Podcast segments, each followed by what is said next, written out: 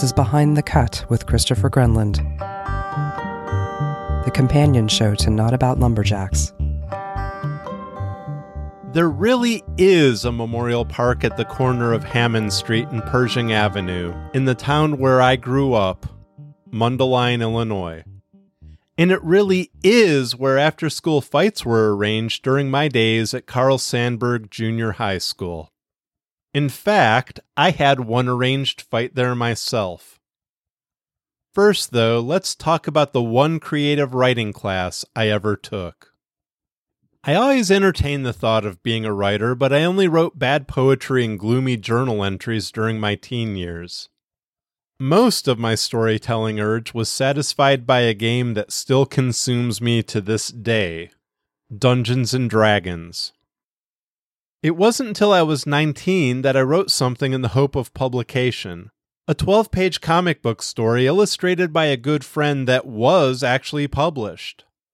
I thought to myself, man, this writing thing sure is easy. You just write a story, submit it, and boom, that's all there is to it. Obviously, it's not so easy. I wrote a lot of horror stories when I was 19 and 20. When I was 21, the ghosts of terrible grades in high school fell away enough that I was allowed a shot at admission into junior college. And I figured while there, why not take a creative writing class? Enter Kyler Etheridge. Kyler Etheridge was an English professor who also taught Tarrant County Junior College's creative writing class. And while Kyler, still a friend to this day, humored me in my love for horror stories, she encouraged me to write something closer to me than horror. So I wrote Memorial Park in 1990. It was my first attempt at serious fiction, and what I released on the last episode of Not About Lumberjacks is pretty much the story as it was written. I did change some names and a couple little things along the way like that. All these years later, I still love the story. Obviously, when one is starting out as a writer, it's really easy to write what they know. In this case, creating an almost autobiographical work. It should come as no surprise to anybody that the teachers in the story are based on actual teachers I had, and some of the characters based on people I knew.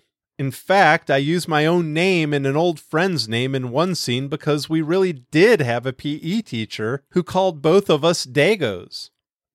Where the Dago brothers was not uncommon to hear in the gym when he looked for Tony and me. And a couple other classmates in the story are based on people I actually knew. But most of the story, especially the fight, comes from my imagination. Here's the real story of the fight that inspired the battle in Memorial Park. I was in line at lunch and a sorta friend, a kid named Kevin, cut in front of me. I didn't mind because, as I mentioned, he was someone who was sort of a friend. By that, I mean, at least at school, we sat together with the same group of rejects and generally got along. Suddenly, though, people were saying, You gonna take that, Gronlund? and trying to start trouble. Someone leaned over me and shoved Kevin and blamed it on me.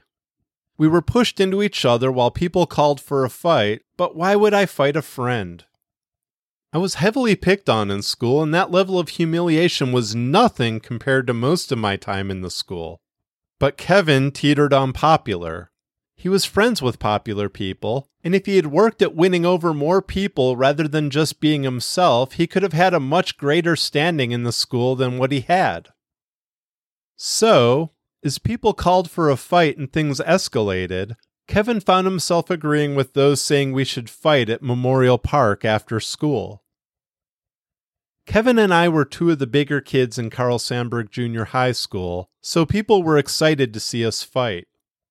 I remember at some point during that day seeing mock tickets made by people like it was some kind of big ticket boxing match. If you had one of those tickets, you'd be right up front for the big fight. I dreaded each moment that afternoon. I was very good at defending myself, but I never liked it. And I hated fighting, even though I was big and could have damaged most people who tormented me. After school, I walked to Memorial Park and we really did fight in a sand pit. I faced Kevin, and I could tell that he really didn't want to fight either, but reputation mattered to him. And so we kind of stepped toward each other, and eventually Kevin threw a punch that I blocked with my upper arm. Every punch he threw landed in a way that didn't hurt me. I didn't want to fight, but it was clear that as adrenaline took hold of Kevin, that I had no real choice, even though I kept thinking about ways to get out of the battle. I stepped up and feigned with my left hand, and easily landed a punch with my right to the left side of Kevin's face. To this day, it's the only time I've punched somebody in the face. I never needed to stand toe to toe and fight in those moments. I actually defended myself and took people to the ground. I feigned a punch again, Kevin flinched, and I hit him again in his left side. I should mention here that Kevin was blind in his left eye. All I had to do to win the fight was exploit that side of his body where he couldn't see the blows coming. But I didn't want to fight and hurt a sort of friend. I kept thinking of a way out. That whole my scoliosis scene in Memorial Park? Yeah, that really happened. Fear seemed to well up inside Kevin as I reminded him being blind in one eye was not to his advantage in a fight, my strong side no less. So he rushed me. He raised his arm high above his head and made a fist. It would have been easy to punch or kick him in the gut or the nuts, but I wanted out of the fight without hurting him. When Kevin's hammer blow came down, I turned, took it in the back, and I really did scream, My scoliosis! I really had been diagnosed with a slight curve to my spine shortly before the fight and was teased about it enough that everybody knew it existed. I was full of adrenaline and scared and must have sounded like I was cleaved in half by the blow. I folded to the ground in a thud and didn't move. It scared the crap out of some people, while others wanted to see Kevin keep hitting me. Someone really did say something like, God damn, Kevin, you hit Gronlund in his scoliosis and fucking killed him. Kevin was relieved that he won the fight, and he seemed quite relieved that it never really got started.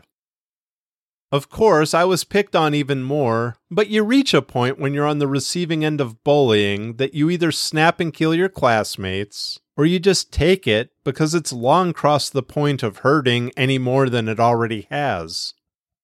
In that move, in letting Kevin hit me in the back, I like to think we each won that fight that afternoon in Memorial Park. Thank you for listening to Not About Lumberjacks and Behind the Cut. Theme music for Behind the Cut is a tune called Reaper by Hrazen. Visit nolumberjacks.com for information about the music, the episodes, and the voice talent. Next month, it's a handful of microfiction. Think of it as literary stocking stuffers. Until next time, be mighty and keep your axes sharp.